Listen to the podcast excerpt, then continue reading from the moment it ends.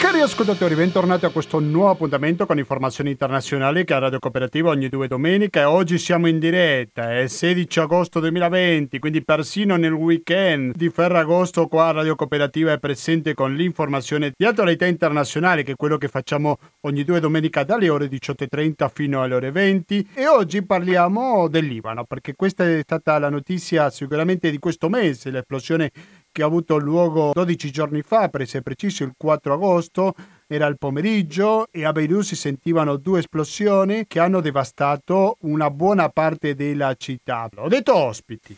E chi sono gli ospiti? Uno per questioni di sicurezza non posso nominarlo, dico soltanto che è libanese, i suoi genitori sono palestinesi ma lui è del Libano, è per questo che, che ospite in questa trasmissione.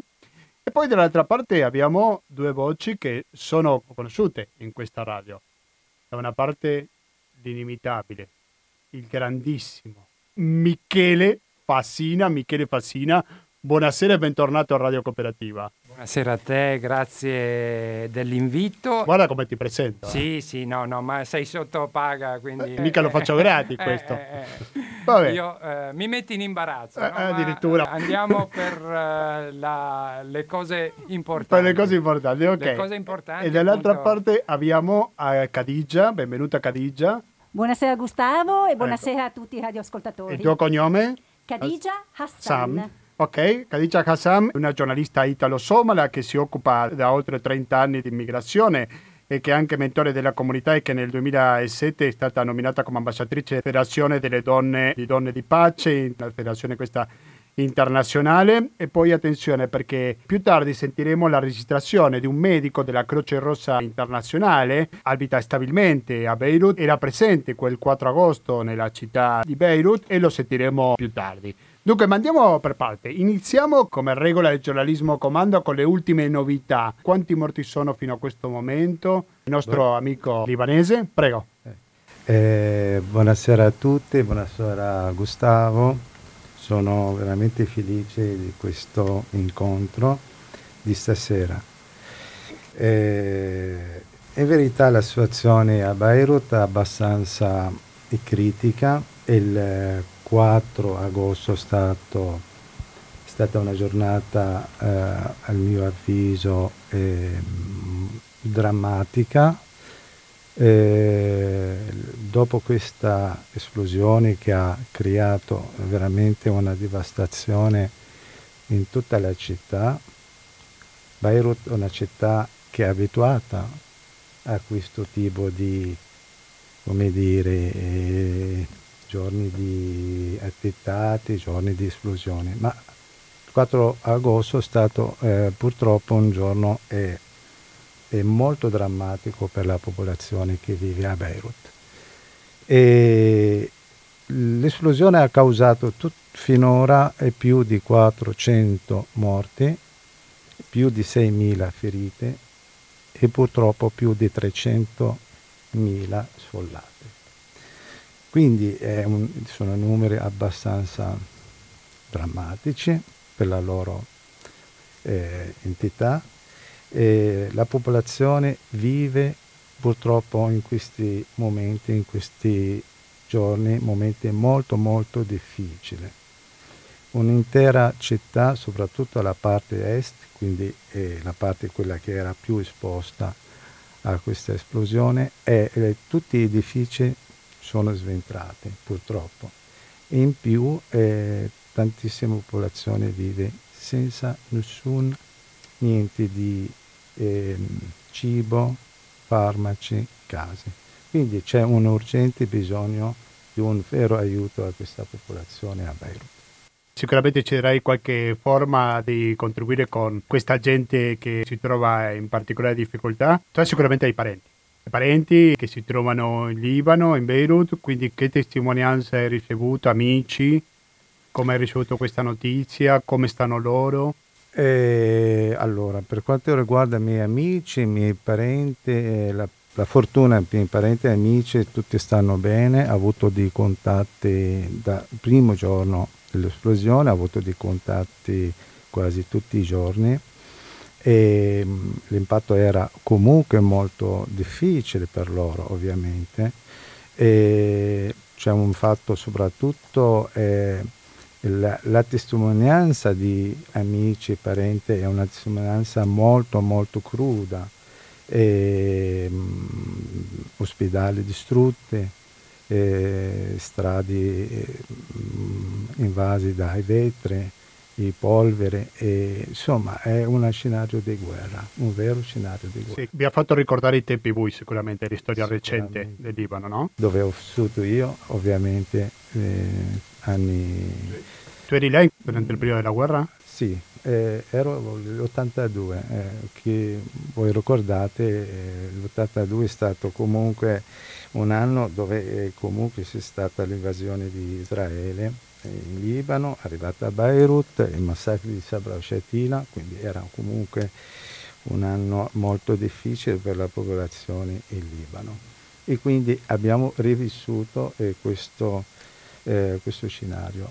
Eh, eh e purtroppo eh, tuttora eh, davanti agli occhi di tanti, tanti no, miei concittadini libanesi e non solo, e c'è questa queste mm, immagini crude di, di, morti, di feriti, e, mm, tantissime persone senza nulla, ospedali senza elettricità, senza acqua.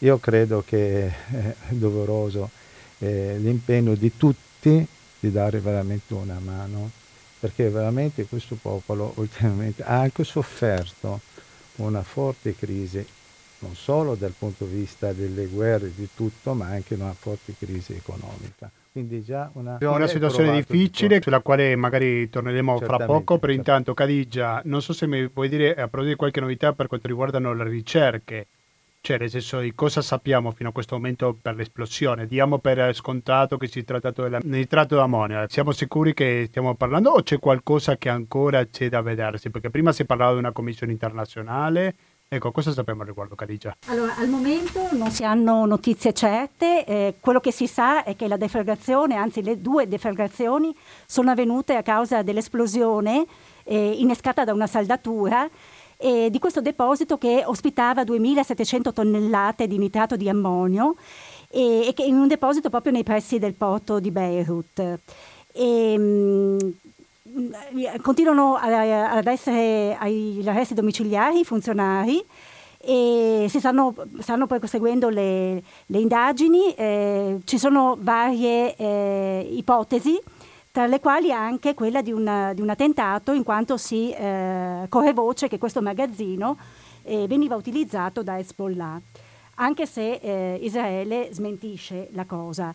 E, ehm, quello che, che, è certo è che eh, que- questa situazione ha messo in ginocchio una città già gravata negli ultimi 30 anni da, da molte vicissitudini, tra cui anche la crisi economica e eh, non dimentichiamo anche la pandemia da coronavirus, perché gli, gli ospedali di Beirut erano già eh, intasati, erano già eh, so- sovraffollati da eh, pazienti ehm, affetti da coronavirus.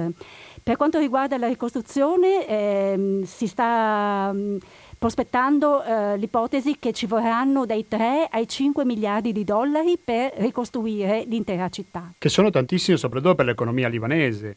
Sono tantissimi. Stiamo e... parlando di una popolazione di quanto? 6 milioni di abitanti? 6 milioni 800 800 Quindi quasi 7 no. milioni di persone e quindi stiamo parlando di cifre quasi irraggiungibili sembrerebbero. Sì, sembrerebbe Come? anche se la cooperazione internazionale eh, sta pensando di inviare a Beirut in totale sui 220 eh, milioni di dollari. Sì.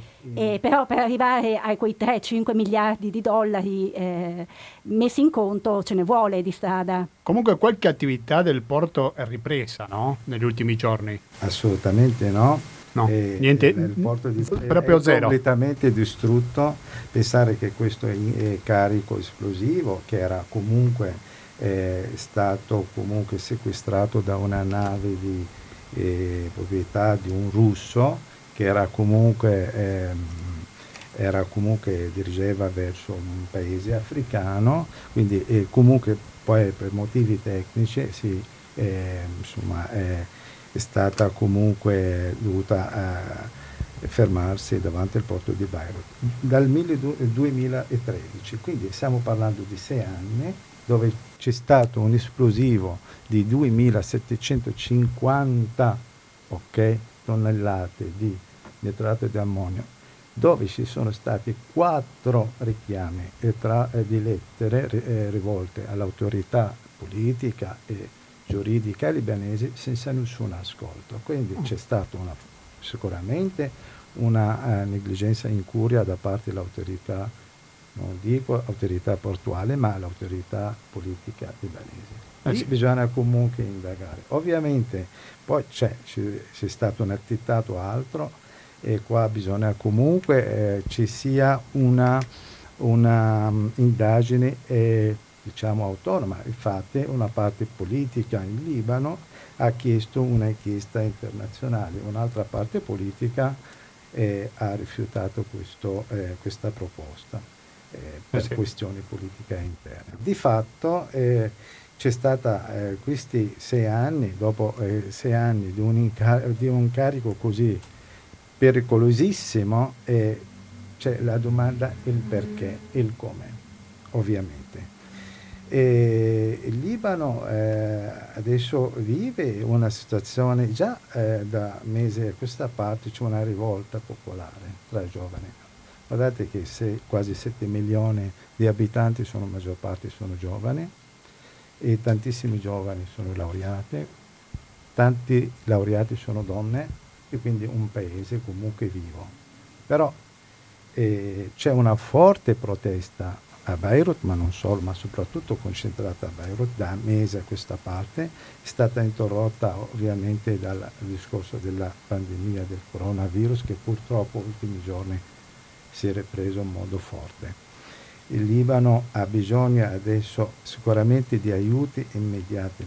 Basta pensare che il prezzo di vetri è salito da 3 dollari a 49 dollari a un, uh, il prezzo di e poi c'è comunque sì ma non c'è nessun stato che regoli questi eh, prezzi no, che questa, permetta una allora, speculazione la, di questo la, tipo? la, ecco eh, la, la, Commissione europea ma non solo comunque eh, gli aiuti internazionali già hanno eh, primi i soldi sono stati stanziati 250 milioni di dollari vanno, eh, tra, eh, vanno comunque tramite un organo dell'ONU e, arrivo, e direttamente ai cittadini, perché comunque è una sfiducia totale dell'autorità politica eh sì. uh, locale. Ecco, io credo che qui, oltre che di farmaci e di, di, di eh, hanno bisogno anche di, di questi materiali primi, cioè il, il vetro o altro, perché fra poco anche arriveremo anche alla stagione invernale. Quindi... Perché ci sono stati anche dei palazzi in cui eh, sono mantenuti in piedi ma, ma, senza vetri, è così? Sì, sì, sì. E c'è la, la crisi, ah. cioè, il problema del vetro lì in Libano è, è molto forte adesso. No? Quindi interi palazzi, interi negozi, interi anche ospedali si sapeva. Ah, scusami l'ignoranza no, su questo tema, per il Libano produce vetro o devi importarlo? Ci sono tre eh, grandi industrie, ma eh, praticamente il Libano mm, eh, produce poco e hanno forti eh, contatti con altri paesi come la Turchia, come eh, l'Egitto e altro. Ah, Quindi sì. c'è un paese meno... Però sì, sono, ecco. magari si sviluppa visto la necessità sì, sì, subito, no? Quindi possiamo dire piovuto su bagnato, perché prima c'era la crisi economica, c'era dopo il coronavirus, adesso si è aggiunto questa esplosione che sicuramente ha aggravato di più questa situazione. Khadija Kassam, il ruolo della Francia. Prego? Il ruolo della Francia in tutta questa vicenda perché Macron si è affrettato a fare il viaggio, se non ricordo male, due giorni dopo dell'esplosione, due o tre giorni dopo. Sì, io non parlerei solo della Francia perché numerosi stati si sono attivati per aiutare eh, il Libano. Sì, ci sono una... anche degli interessi da parte della Francia, mica è andato per una questione altruistica Macron subito mm. dopo l'esplosione, no? Cosa ne sai al riguardo?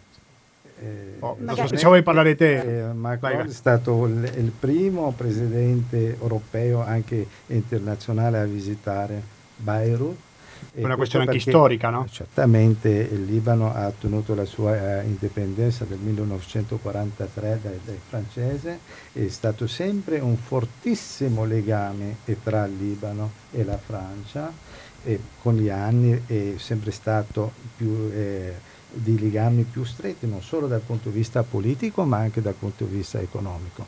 Basta pensare che eh, Hariri, l'ex ministro libanese che è stato ucciso nel 2005, era un amico personale di eh, Chirac, eh, che era l'ex presidente che purtroppo anche morto, e questo testimonianza del forte legame della Francia verso il Libano. Sempre stata una politica eh, francese verso il Libano, una forte attenzione verso quello che eh, stava succedendo in Libano.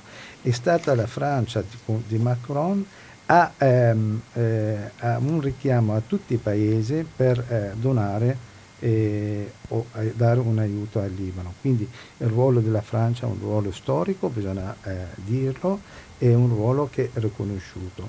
Quindi la testimonianza della visita all'Ampo di Macron e poi di quei, eh, l'incontro, quella conferenza internazionale per un aiuto economico al Libano, dietro era una regia eh, francese. Quindi bisogna dire che questi... Quindi si rende protagonista, fa anche da ponte la Francia, nel senso per gli aiuti. Certamente. E cosa cerca in cambio la Francia? Questi...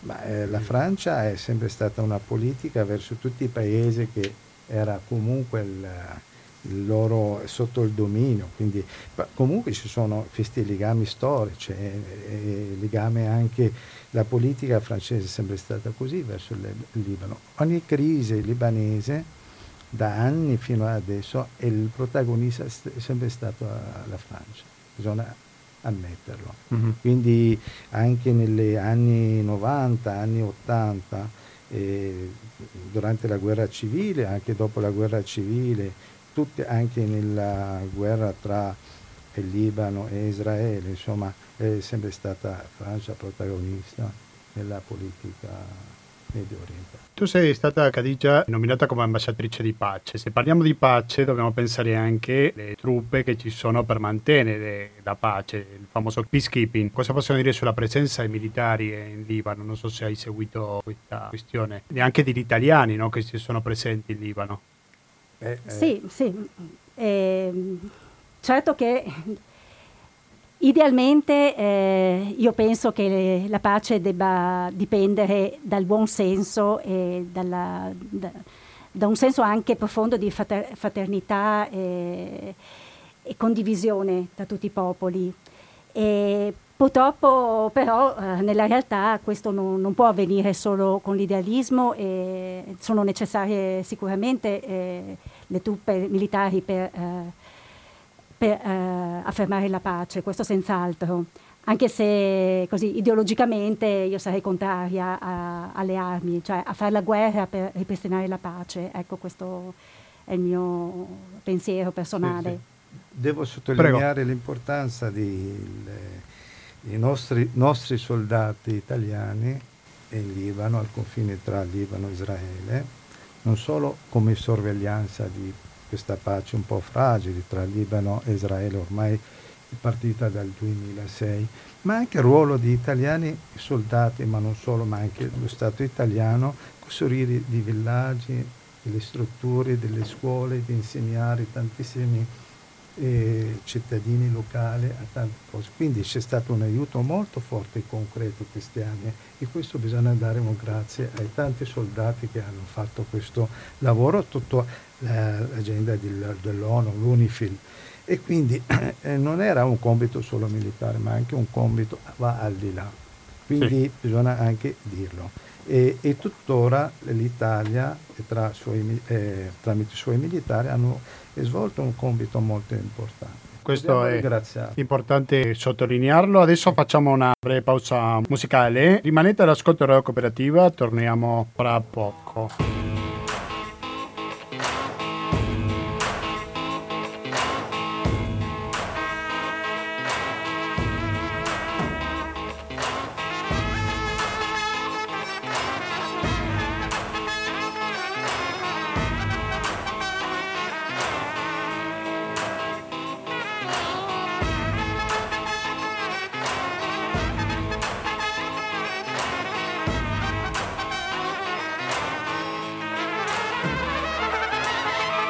Siete sempre all'ascolto di Radio Cooperativa, se dico Radio Cooperativa dico FM 92.7, per il Veneto in genere www.radiocooperativa.org in questa trasmissione che si dedica all'attualità internazionale ogni due domeniche. Oggi siamo in diretta il 16 agosto 2020 in questa trasmissione che le stiamo dedicando in particolare al Libano perché stiamo cercando di analizzare, di conoscere meglio questo paese del quale conosciamo ben poco fino a qualche anno fa lo collegavamo il suo nome direttamente con la guerra civile, con la violenza, una violenza che è tornata lo scorso 4 agosto quando sono state queste due esplosioni così devastanti. Credo se non ricordo male si sono sentiti a tipo 200 km fino a Cipro, però vorrei uscire un pochino per un attimo dall'attualità, perché vorrei parlare un attimo sulla bandiera libanese. E credo che Khadija aveva preparato qualcosa, c'è qualcosa da dire su questa bandiera? Sì, io mh, ho cioè, ho fatto una piccola ricerca sulla bandiera del Libano, che è una storia molto particolare. Tra l'altro eh, abbiamo imparato a conoscere la bandiera del Libano perché è stata proiettata dovunque, nei social, in televisione, addirittura sulla Tour Eiffel. Eh, eh, sono, stati, eh, sono, stati, proiettati i suoi colori, eh, addirittura alla, sulla piramide di Giza, insomma, eh, al municipio di, di Gerusalemme. Insomma, abbiamo visto questi questi, questa bellissima bandiera che ha eh, questa storia. E diciamo che il Libano ha adottato varie bandiere eh, perché è stato eh, colonizzato da, da, vari popoli, e, mh, addirittura anche ai tempi dei Fenici. E però la bandiera come la vediamo oggi è costituita da tre bande orizzontali, quella centrale bianca e due laterali rosse. E la banda bianca ha un'altezza doppia rispetto alle due rosse e al mezzo c'è il cedo del Libano che è verde.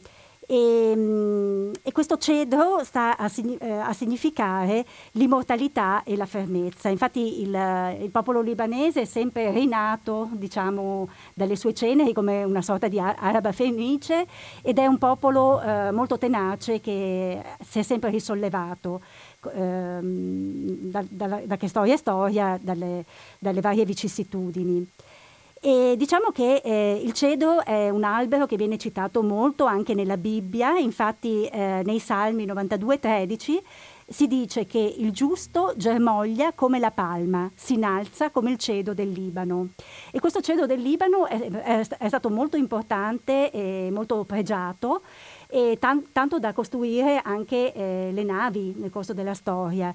Quindi ehm, è, un, è, un, albero solido, diciamo proprio come una quercia, diciamo, e, ehm, che era molto pregiato e veniva esportato in tutto il mondo attraverso il mare, attraverso la, la via dei, dei, mari. Ecco qui, eh, questo è un piccolo assunto della, della bandiera libanese che ci tenevo a dare. Abbiamo invitato anche Michele il signor Michele Fassina, di origine eritrea, quindi italo-eritreo, parliamo correttamente. Sì. Ecco, Michele, magari le tue origini ci aiutano a capire un po' il panorama no, della regione. Quando parliamo della crisi, che stavo parlando di Libano e tutto quanto, sicuramente dobbiamo parlare anche di quello che sta succedendo nella regione, giusto?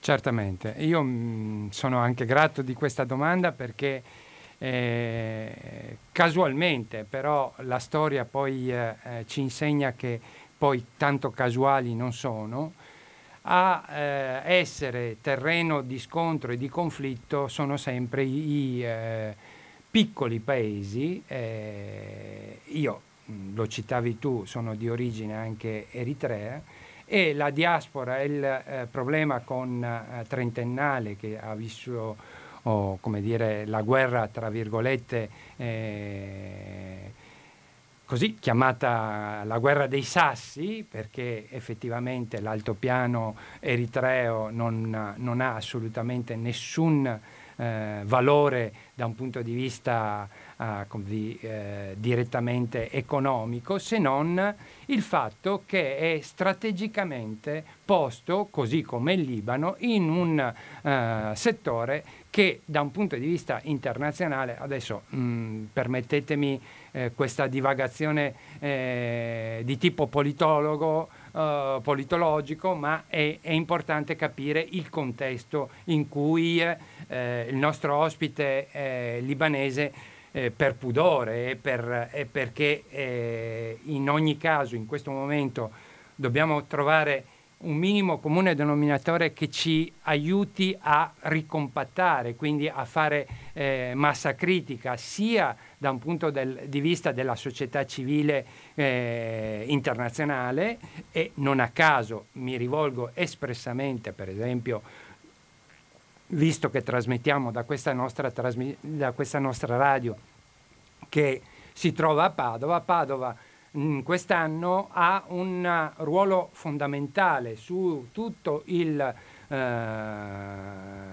pubblico, ma sulle nuove generazioni, in particolare sul mondo dell'associazionismo, che tanto bene sta facendo e che ha fatto anche in occasione del Covid eh, eh, in Italia. E non a caso eh, eh, l'appello che noi rivolgiamo, poi ci sarà una bellissima eh, poesia che eh, Khadija eh, ci leggerà dedicata al popolo oh, libanese, ci possa aiutare veramente come società civile, perché spesso si accusano i governi, il nostro ospite lo ha come dire, menzionato tra le righe, ma eh, la questione più importante sia in Eritrea che in Libano è che eh, siamo di fronte a un degrado da un punto di vista politico, da un punto di vista della rappresentatività, dal punto di vista della democrazia.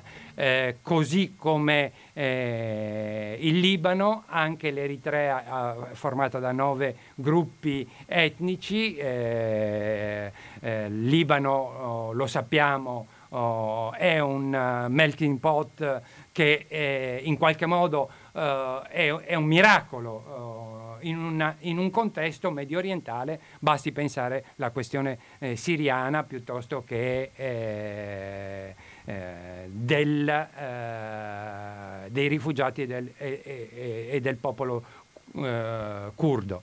Questo tanto per dirvi, mh, mm, tu chiedevi al nostro ospite qual è il ruolo della Francia. Beh, eh, oggi è notizia di oggi che eh, la Francia uni- si è unita ad altri due paesi europei per pattugliare quel, eh, quel lembo di mare perché Erdogan e la Turchia sta facendo dei carotaggi eh, proprio uh, sul uh, confine delle acque internazionali. Altra questione importante, eh, la uh, definizione dei mari eh, interni piuttosto che delle acque internazionali. Su queste questioni si sta giocando veramente il futuro. Chiaro che eh, tra le righe ci, ci, sono degli interessi come in Libia da parte della Francia, lo, diciamoci la verità, e non solo della Francia, dell'Inghilterra, degli Stati Uniti, per appropriarsi delle materie prime. Eh, il gasdotto italiano, la presenza dell'Italia in eh, Libia ha una funzione oggi eh, anche di tutela di quelle che sono le materie prime che sono vitali per il nostro paese. E su questo bisognerebbe fare una, un mea culpa sul fatto di non aver diversificato le fonti energetiche a livello internazionale, eh. non, è, non è un'accusa solo per l'Italia, però l'Italia è più vulnerabile di altri e la Francia così come l'Inghilterra, così come gli Stati Uniti, stanno cercando di, riconquist- di riconquistare, così come l'Unione Sovietica, eh, eh, eh, la Russia eh, di oggi, c'è una presenza militare che ha come dire, eh, forti connotazioni di una guerra commerciale. La guerra commerciale non è tra solo gli Stati Uniti e la Cina, è solo la punta dell'iceberg, ma c'è la conquista per esempio del mercato oh, oh, medio orientale e del mercato africano. Tornando a parlare dell'Eritrea, l'Eritrea è la porta per tutti i paesi centroafricani e quindi chi ha accesso oggi ai porti eritrei avrà vita facile e eh, come dire, la corsia preferenziale per arrivare nel cuore dell'Africa. L'Africa sarà il continente che in termini, e questo interessa anche l'economia italiana, in termini assoluti eh, assorbirà beni di prima necessità, frigoriferi, tanto per parlarci chiaro, eh, eh, arredamento, tutto ciò che da un punto di vista europeo eh, la cosiddetta industria eh, manifatturiera eh, può produrre. E l'Italia in questo caso, è un appello che faccio veramente, eh, io ho eh, avuto oh, mio suocero, tanto per non fare nomi, che ha partecipato oh, alla missione eh, a Beirut come militare e, fa, fa, e, ha fatto parte per dieci anni di quel contingente italiano di cui eh, tanto bene si parla al mondo. E cosa ti ha raccontato? Ecco, eh, ovviamente il, il racconto oh, di una persona che, eh, tieni conto, è un militare e io non sono proprio un militarista, quindi no, abbiamo beh, avuto oh, degli scontri, però in questo devo riconoscergli e devo riconoscere al, al, alle truppe italiane che non è una uh, forza di pace solo di interposizione. Il fallimento in Somalia, e Khadija mi è testimone, della uh, presenza degli Stati Uniti è proprio su quello, che è, non è usando i cannoni che si fa la pace. Mm. La pace si fa appunto mettendo in sintonia e eh, eh, eh, ricostruendo quelle fratture che ci sono tra i gruppi etnici, la questione eh, come dire, religiosa in Libano, meno in, in, Eritrea, ma più vistosamente anche in, in, in Somalia, la dice lunga. Sì. Quindi c'è bisogno di cultura. No, certamente, se, se, parliamo, no, sicuramente, allora, ma se parliamo della religione in Libano è un panorama tutt'altro che monotono, no? sicuramente ci sono tante varianti su questo. Non so cosa vuole dirci il nostro amico libanese. Il sistema eh, libanese purtroppo è basato sulla sulla divisione religiosa. Basta pensare che il Presidente della Repubblica deve essere un cristiano maronita, il, il primo ministro deve essere un musulmano sunnita e il Presidente del Parlamento deve essere un musulmano sciita. Ecco. Ma come si è arrivato? Un accordo dopo la guerra civile? è stato perché... un accordo subito dopo l'indipendenza del Libano nel 1943, un accordo non scritto però è un accordo non scritto con la divisione del potere in Libano. Quindi tutto ciò che in Libano succede si basa sulla divisione religiosa, cioè tra quello che sono i musulmani, che sono più del 65% della popolazione, e i cristiani, che è più o meno il 40%. In Libano ci sono 18 etnie religiose, non uno o due. 18. 18 etnie. Non ti chiedo di nominarle tutte no. quante, però le più importanti quali sono? sono? Eh, ovviamente i musulmani sono sunniti e sciiti, poi ci sono i cristiani maroniti, ortodossi e via dicendo, poi ci sono i drusi e armeni e via. Insomma, questi sono più importanti e rappresentativi del Libano. Alcuni cristiani sono stati vivi in un modo lodevole sicuramente nel 1982, no? Certo, Quando... certamente. E chi erano questi cristiani che hanno lavorato insieme a Israele? Beh, allora c'è stato un partito, si chiama Al-Qataib, cioè il partito falangista libanese, un partito di estrema destra di una um, famiglia, il Jumayel, che è il padre che è il fondatore di questo partito e il figlio si chiamava Bashir Jumayel, è stato anche eletto Presidente della Repubblica, poi è stato ucciso a 40 giorni dalla sua nomina da parte di chi ancora in fase di... Ecco, loro hanno avuto un ruolo importante nella guerra civile. Eh, ovviamente erano di cristiani e maronite che avevano il potere, quindi avevano comunque il legame forte anche con Israele. Parlando sempre di Israele, ha mostrato la sua solidarietà subito dopo queste due esplosioni, però quali sono i rapporti che oggi come oggi legano Israele con il Libano? Nessun rapporto. Nessuno così? Assolutamente no, cioè una guerra, eh, bisogna dire, eh, fino all'82 c'è stato questo tentativo da parte dei falangisti cristiani di rilanciare un rapporto diplomatico eh, con, eh, tra Libano e Israele, di fatto Israele ha anche creato un cosiddetto eh, esercito eh, libanese libero al confine eh, con il Libano, cioè tra Libano e Israele, poi di fatto dopo la decisione di Bashir el-Gemayel cioè dopo che Israele ha invaso il Libano, poi si è ritirata e, e dopo e nel 2000 Israele ha dovuto, dopo tantissime lotte armate da parte di cittadini, di popolazioni libanesi, ha dovuto lasciare tutto il Libano e quindi ritirarsi dentro.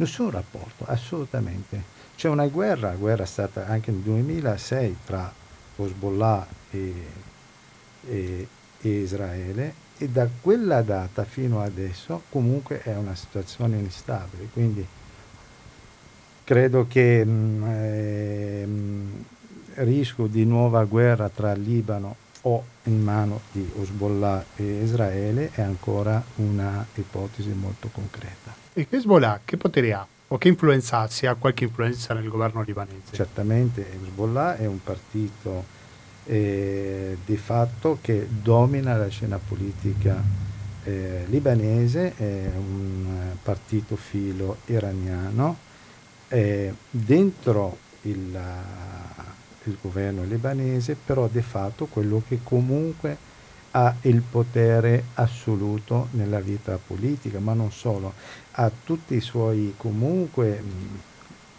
ha tantissime comunque reti a livello sociale, a, a livello sanitario, a, a, livello economico dentro il tessuto libanese, quindi mm. ha un forte potere non solo potere economico, ma anche militare e non solo. Mm, perché militare? Eh, ha dimostrato nel 2000. No, però dico c'è un esercito parallelo rispetto a quello del Libano. Ovvi- ovviamente, un, un, Stato dentro lo Stato. Quindi, eh, e noi dobbiamo riconoscere questo, che comunque c'è questo potere eh, forte dentro il Libano. Passiamo alla poesia? Che ne dite? Facciamo uno stacco, eh, facciamo lo stacco musicale? Sì, con, con, la poesia. Ah, quindi mettiamo la musica. Il pezzo, appunto, questa poesia eh, è dedicata sì, al da, popolo libanese. Un secondo, così Khadija Ghassam ci legge qualche poesia. Cosa che stai per leggere, Khadija? Questa è una poesia che il poeta di origine mauriziana, però francofono, Kalto Rabouli, ha dedicato alla tragedia a Beirut e l'ha intitolata Ho adottato il cedo del Libano. Permettimi che dica su una cosa, siete ascoltando la cooperativa, dopo sentiremo la voce di un medico della Croce Rossa internazionale che ci dà la sua testimonianza perché è stato presente quando c'è stata l'esplosione. Adesso ci sentiamo la voce di Cadice a queste poesie. Albero di Beirut, aggrappato al cratere, dove la bomba ha fatto rovine e pietre, stritolando le rose del Libano. Io ti nomino preghiera, testimone delle macerie di questa triste terra. Di nuovo le stelle del popolo eletto hai eletto domicilio nella tua ombra suppliziata. Quella notte le esplosioni dei cieli perduti scollarono la mezzaluna fertile e folta.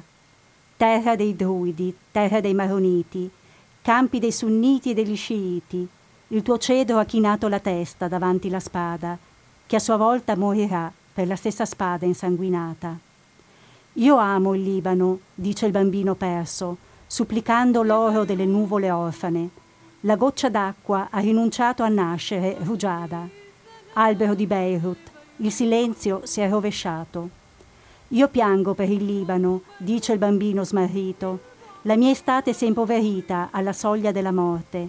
Le mie mani si sono sistemate davanti il pericolo imminente l'invasore onnipotente sulla pozza del mio sangue. Amato Libano, dice l'innocente, ho adottato il tuo cedro strappato dal seminatore dei mali, ho affidato il mio avvenire alla valle della Beca. Palestina si, è estesa in genocidi e il Libano in olocausto. Il vento si è reciso sulla falce dei dannati. L'amore della mia terra si è impadronito delle tue radici il cedo centenario si è affidato all'olivo. Il bambino triste corre nel tuo giardino dimenticato. I mostri usano la parola assicurare per uccidere i giardinieri. Ho adottato il cedro, o paese libanese, risponde l'olivo, e sarò il garante della tua pace. O Libano, il tuo albero sarà la mia roccia davanti i macellai. Nessuna complicità, nessuna debolezza per i becchini dell'umanità.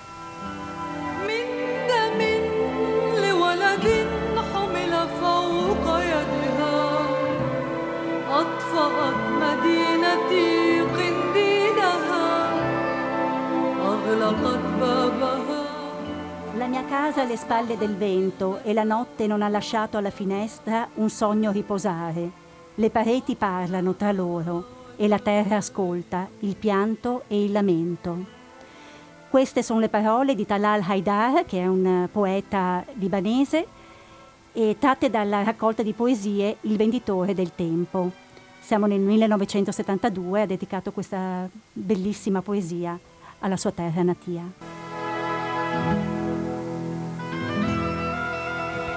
Una terra che ora è devastata, devastata non si sa per quale motivo, perché le cause, come dicevamo all'inizio, sono ancora da accertare, c'è l'autorità militare che indaga sulle, di, sulle cause di questa doppia esplosione.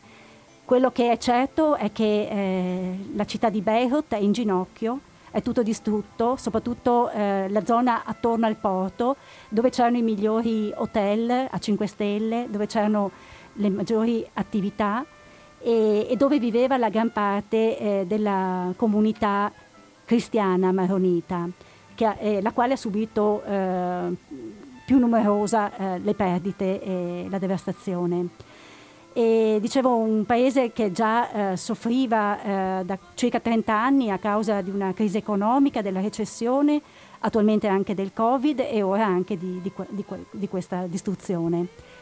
E io volevo a, a parlare di ricostruzione, volevo dare la parola a Michele perché eh, in questo periodo si stanno eh, accavallando fortunatamente tantissime eh, iniziative, c'è proprio una corsa agli aiuti verso Beirut e da parte di, di tutta la comunità internazionale e comunque anche, anche Padova sta facendo numerose iniziative per aiutare la popolazione di Beirut.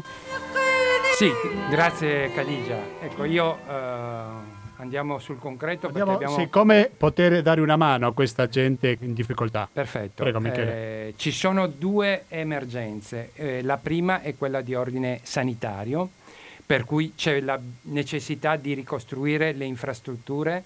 Nel, eh, vicino al porto oh, c'era un ospedale eh, gestito da una suora eh, che è stato completamente distrutto, poi eh, eh, ci dirà anche nello specifico e daremo anche il, le indicazioni come aiutare soprattutto per sia la, eh, gli aiuti immediati con, la, per l'acquisto abbiamo bisogno di acquistare medicinali di ogni tipo.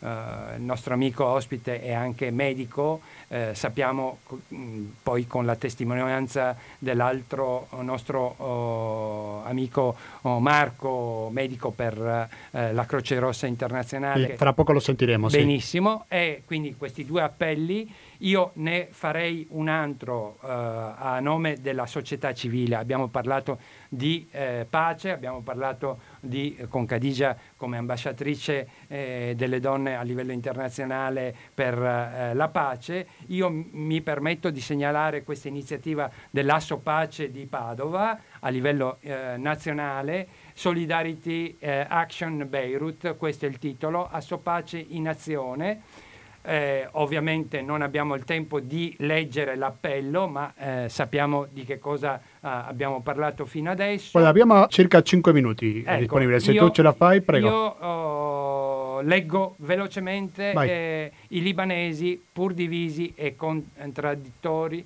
hanno ripetutamente eh, provato nel corso della storia la loro capacità di solidarietà e unione per affrontare l'emergenza.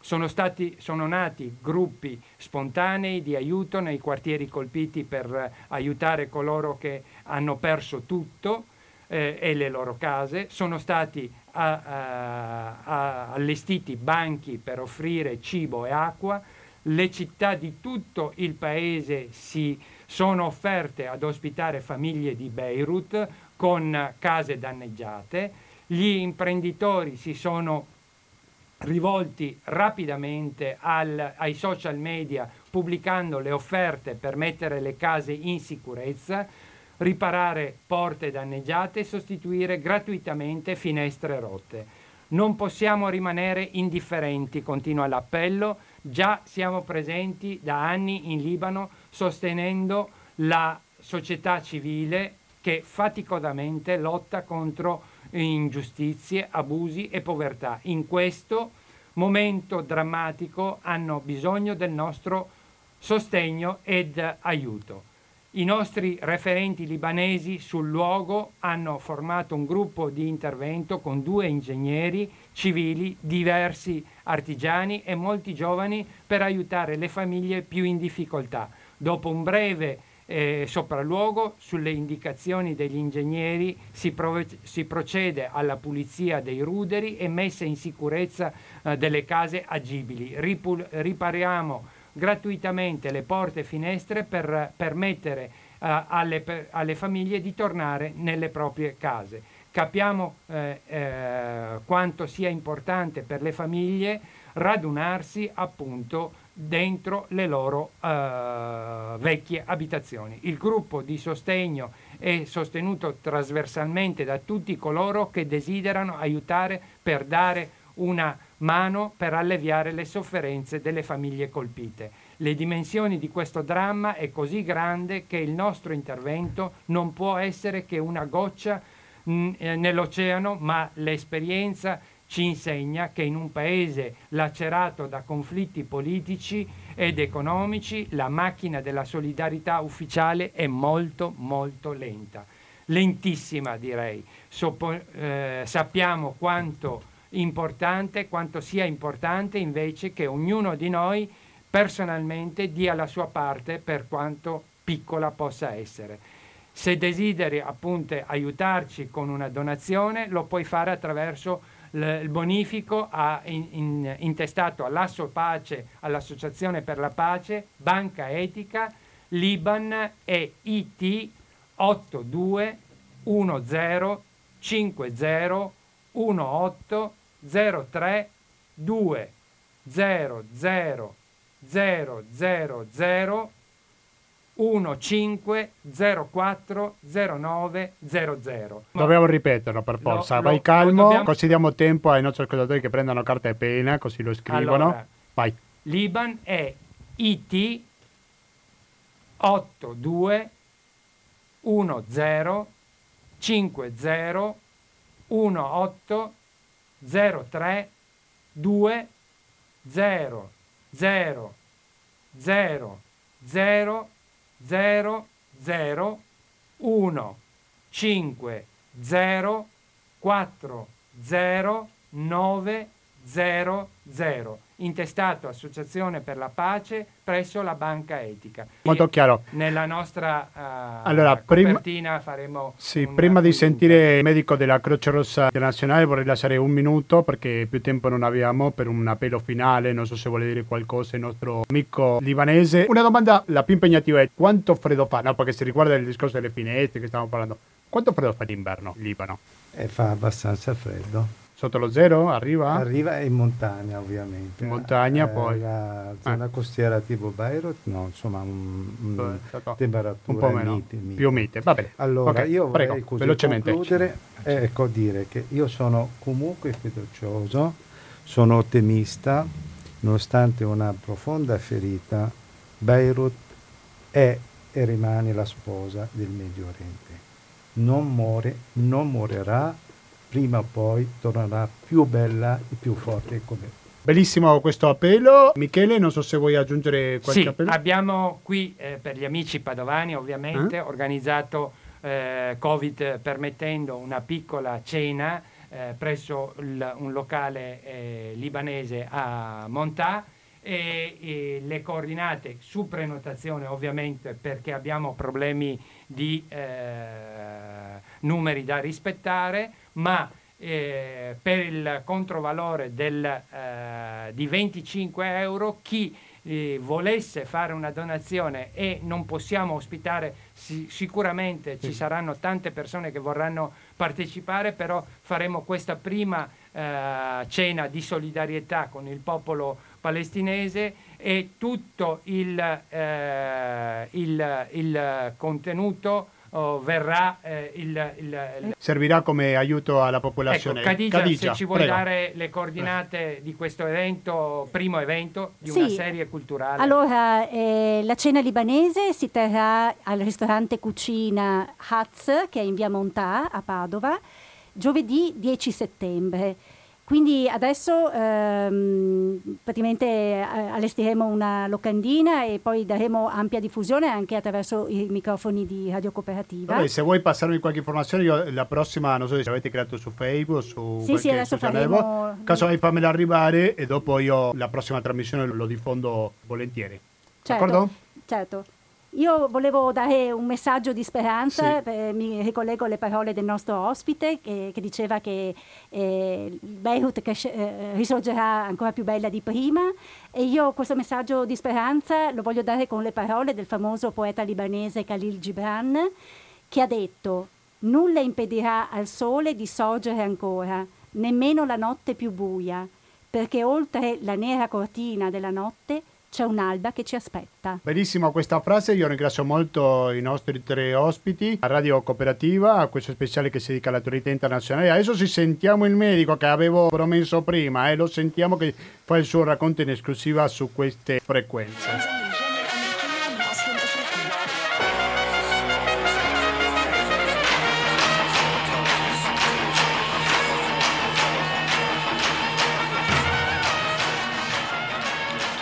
Abbiamo un medico che è dall'altra parte della linea, il cui nome è Marco Baldan. Marco Baldan, buonasera e benvenuto a Radio Cooperativa. Buonasera a lei e agli ascoltatori. Grazie per la sua disponibilità. Marco Valdare è un chirurgo della Croce Rossa Internazionale, ha lavorato in tanti paesi al mondo. Si trova in questo momento in Italia però per pochi giorni, abita stabilmente a Beirut, tra pochi giorni rientrerà in Libano. Dunque, lei è stato presente il 4 agosto. Il 4 agosto lei si trovava a Beirut, è stato testimone di questa esplosione. Vuole raccontarci gentilmente come ha vissuto quei minuti così concitati per la città? Eh, sì, eh, eh come eh, lei ha detto, io vivo in Medio Oriente da parecchio tempo, da circa vent'anni faccio il chirurgo eh, per conto della Croce Rossa Internazionale in zone di guerra e da sette anni ho base a Beirut e Beirut per me era una bella città, piacevole da vivere fino a qualche giorno fa. Eh, vivo lì con la mia famiglia, ho una bimba di poco più di due anni e eh, il giorno dell'esplosione ero rientrato da, dall'ufficio e mi trovavo a casa alle 6-8 minuti quando c'è stata l'esplosione e abbiamo prima avvertito una forte scossa sismica e dopo qualche secondo c'è stata un'onda d'urto tremenda che ha, ha fatto volare in strada la vetrata dell'appartamento in cui abito. Tenete presente che io abito a più di 4 km dal porto e dal punto dell'esplosione e l'edificio in cui abito è un edificio di 5 piani circondato tutto intorno da edifici molto alti di 15 piani, quindi molto schermato. Ehm, il primo momento eh, ho avuto paura che fosse una bomba vicino a casa, eh, vista l'entità. Eh, per fortuna sia la mia compagna che mia figlia si trovano in cucina e non sono state colpite da frammenti di vetro. E, ehm, la prima reazione è stata eh, è una bomba vicino a casa, eh, spostiamoci nella parte più interna dell'appartamento eh, dove non ci sono, non, è protetta da, dagli accessi esterni eh, pensando che se c'è stata un'esplosione di bomba ce ne può essere un'altra dopo pochi minuti. Intanto abbiamo sentito dalla strada di sotto eh, la gente che urlava e che diceva, parlava del porto e diceva eh, il fumo, guardate il fumo.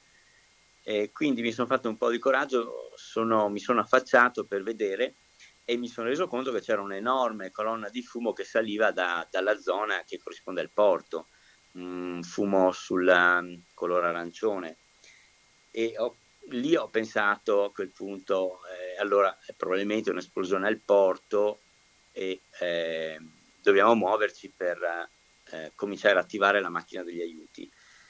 Ehm, ho eh, mobilitato il personale medico che lavora con me e che è abituato a rispondere a questo tipo di situazioni e abbiamo tirato fuori dei magazzini che abbiamo sparsi nel paese, tutto il materiale medico, lo stoccaggio medico d'emergenza abbiamo contattato in parallelo gli ospedali del centro, su 15 contattati 3 erano inagibili e non soltanto eh, non sono stati in grado di ricevere feriti, ma hanno dovuto trasferire i pazienti ricoverati verso altri ospedali. I 12 rimanenti attivi ehm, sono quelli che, eh, sui quali abbiamo puntato per far arrivare in qualche ora il materiale per urgenza.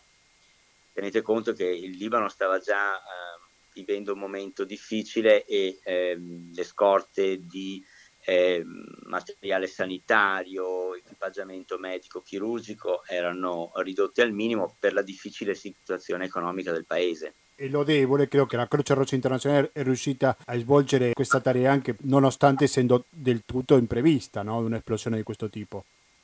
Sì, questa esplosione era assolutamente imprevista, eh, però eh, tenga presente che il, in passato, nel recente passato e fino al 2015, ci sono state esplosioni eh, a Beirut, in particolare nella zona sud, la zona sciita di, di Beirut, per cui noi avevamo in piedi un, un meccanismo eh, che, ti, poteva essere attivato giorno e notte, eh, anche durante il fine se- della settimana, per iniziare eh, a mandare aiuti molto rapidamente.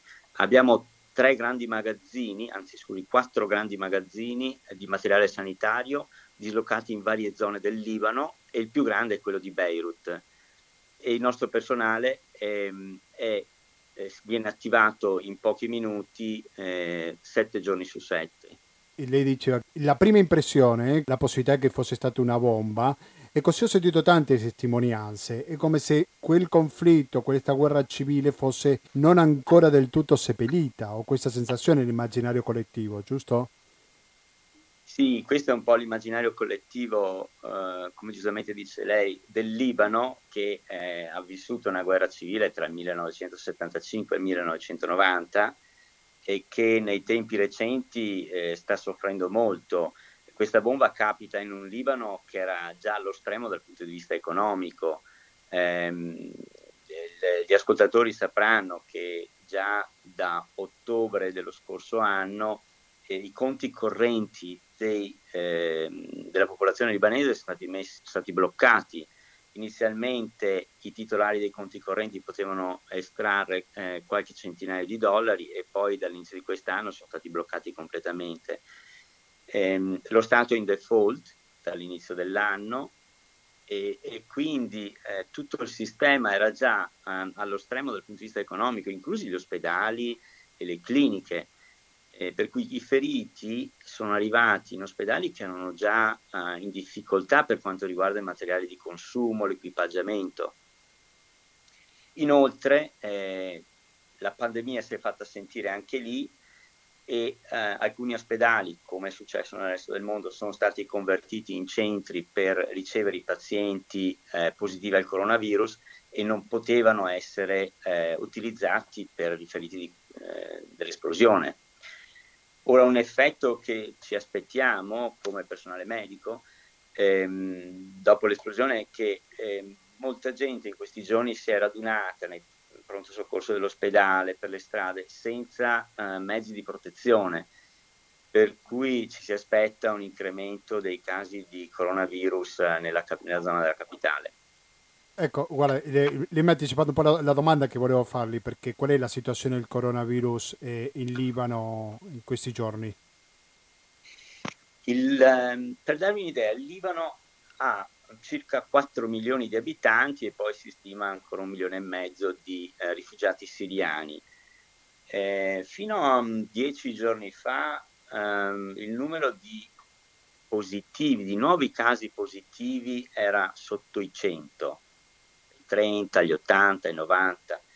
Eh, negli ultimi 4-5 giorni siamo sui 250-300 casi al giorno. Mm. Eh, quindi eh, rispetto all'Italia sono molti più casi positivi e le capacità del sistema sanitario libanese in termini di uh, posti letto di terapia intensiva e ventilatori non sono paragonabili a quelli dei paesi europei. Mm, certamente, certamente. E quindi come si fa a affrontare una situazione? A volte, eh, ma gli ospedali erano pieni prima di, di questa esplosione? Eh, non, non, è che gli ospedali fossero pieni, alcuni erano stati convertiti ehm, credo 5 eh, del Ministero della Sanità in centri per coronavirus, quindi non erano preparati a ricevere i feriti, gli altri potevano ricevere feriti, però tre grossi ospedali del centro, eh, incluso un, uno o due ospedali universitari, sono stati severamente danneggiati dall'esplosione e non solo non hanno potuto ricevere feriti, ma hanno dovuto trasferire i loro ricoverati presso altri ospedali, data l'entità del danno. Una domanda che mi facevo da profano guardando queste cifre, lei mi stava parlando di meno di 200 morti al momento, ed è come si spiega che un'esplosione così forte abbia prodotto una quantità così bassa, nonostante abbia raso al suolo tanti quartieri della capitale libanesa. Quindi come si spiega che sia una cifra di questo tipo, dottore? Um, sì, è una domanda interessante perché infatti noi usiamo dei dati epidemiologici eh, che si riferiscono ai più grandi conflitti eh, in giro per il mondo e sappiamo che più o meno per ogni morto in zona di guerra contiamo 5-6 feriti. Eh, qui il rapporto tra morti e feriti è, è, molto diverso, ci sono molti molti più feriti. Perché? Ehm, probabilmente perché allora, buona parte di questi edifici inagibili eh, ha subito danni sulle finestre, ai vetri e ai controsoffitti, ehm, ma non alla struttura del, dell'edificio stesso.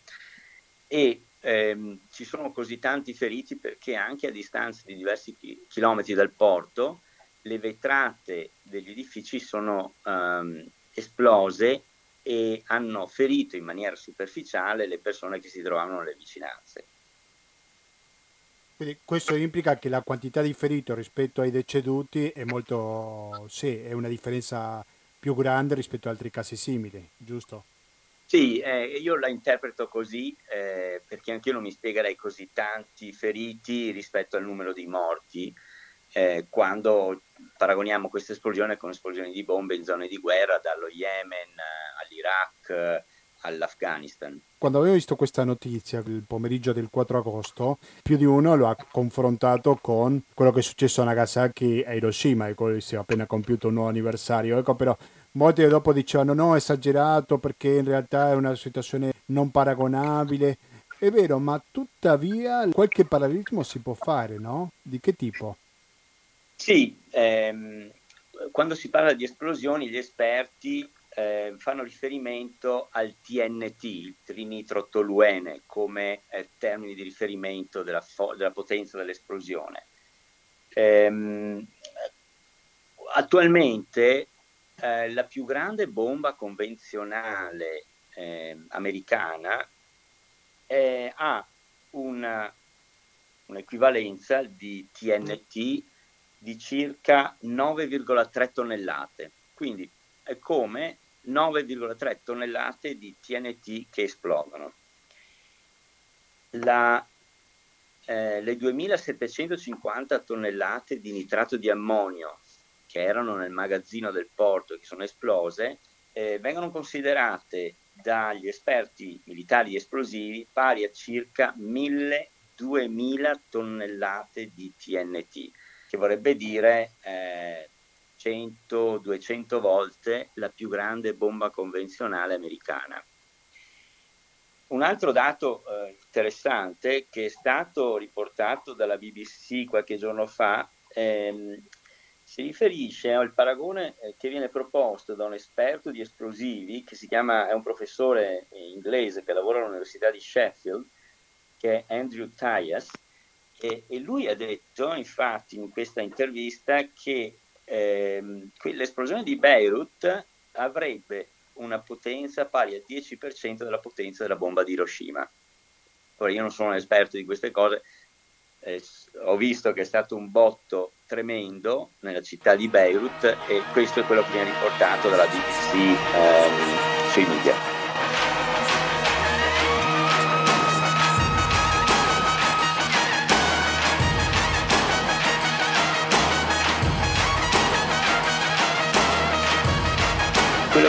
Succede lavorando tanto vicino alla linea di fronte, e succede a me, succede ad altri chirurghi eh, conosciuti in Italia come Gino Strada, eh, quando sentiamo queste esplosioni eh, abbiamo un riflesso che ci fa pensare subito a una bomba e, e pensiamo subito dove mi, eh, dove mi metto per proteggermi.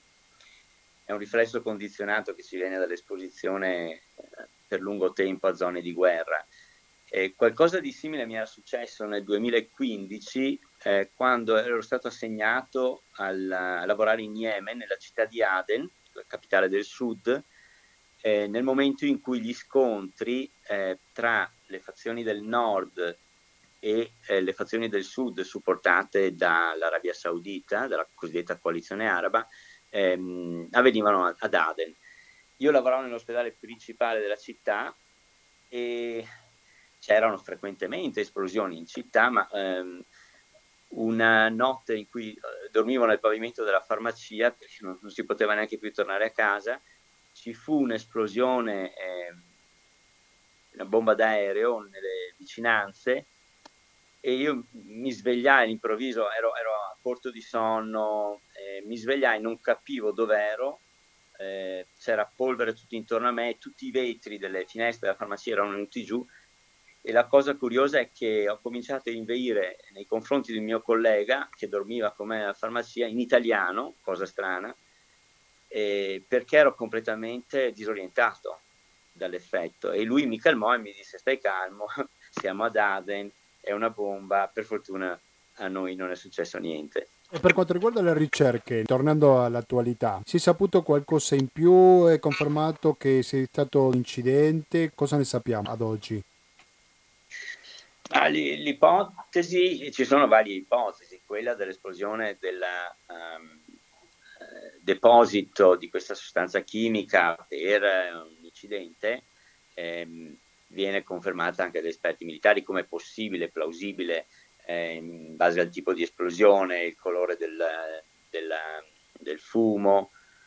Eh, aspettiamo di avere la versione ufficiale dalle autorità, ovviamente.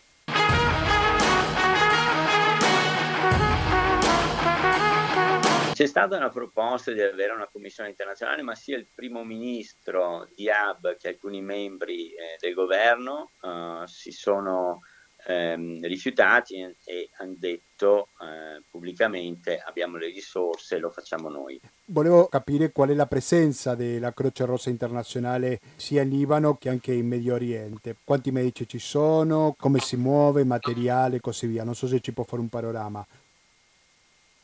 Sì, brevemente è per gli ascoltatori che ovviamente conoscono la Croce Rossa italiana, cos'è sta Croce Rossa internazionale?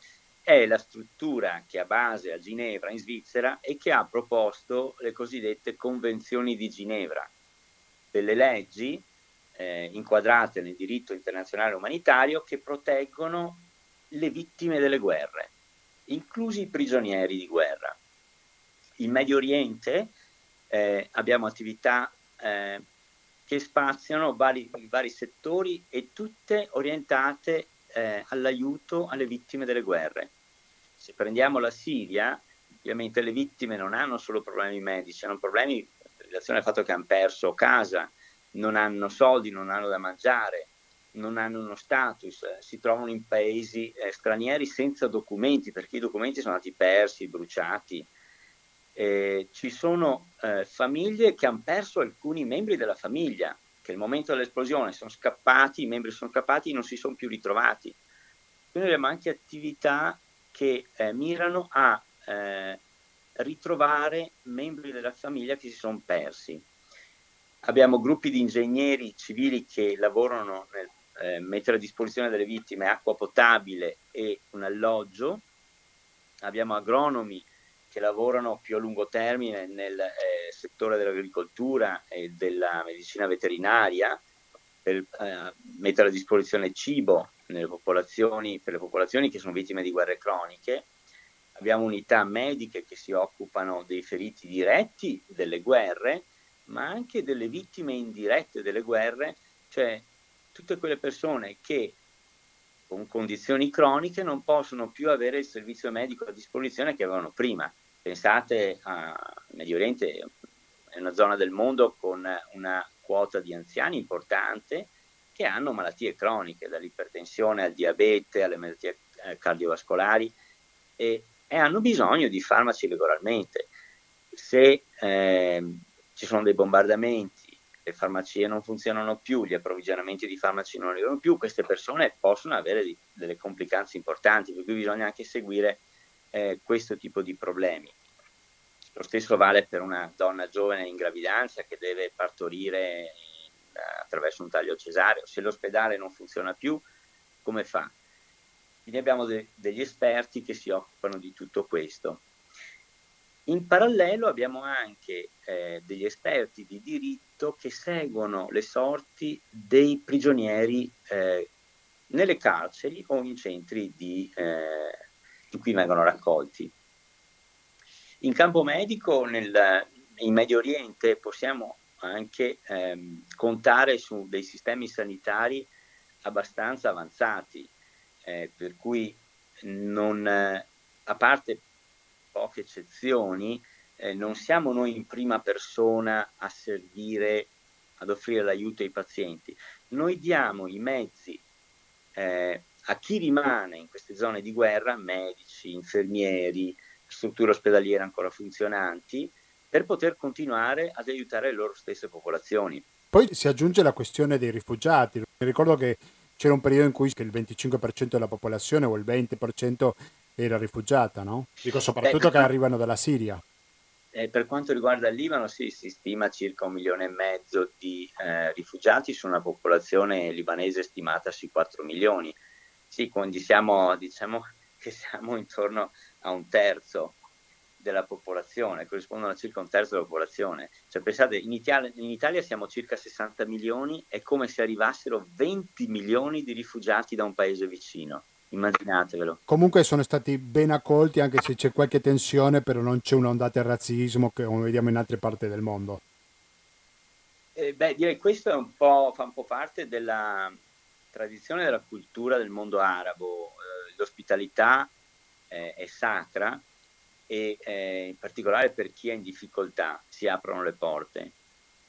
Ehm, questo lo si vede in Libano, ma lo si vede anche nei territori palestinesi, lo si vede in Yemen, eh, lo si vede in Siria. Io ringrazio molto il dottor Marco Valdan della Croce Rossa Internazionale. Faccio un augurio di buon rientro in terra libanesa.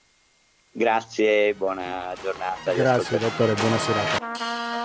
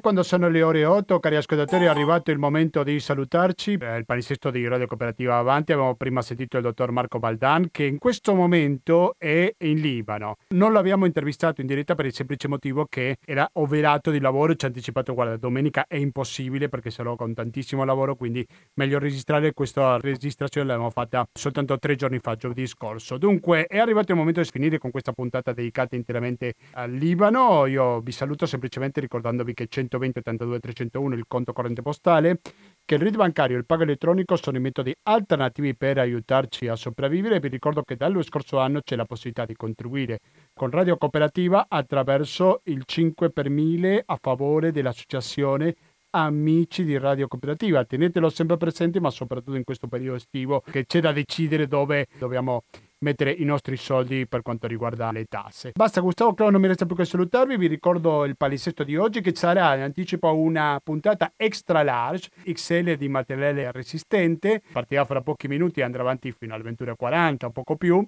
Dopodiché, se ci ascoltate in diretta il 16 agosto, dalle 21.50 ascolterete Pensieri e Parole, che andrà avanti fino alla mezzanotte. Se invece ci ascoltate in replica il 23 agosto, dalle 21.50 ascolterete Che musica è. Quindi continuate all'ascolto Ero Cooperativa. Noi ci risentiamo quando giovedì prossimo alle ore 19.10 con Latinoamericano, ovvero informazione, cultura e musica direttamente dall'America Latina. Grazie e alla prossima!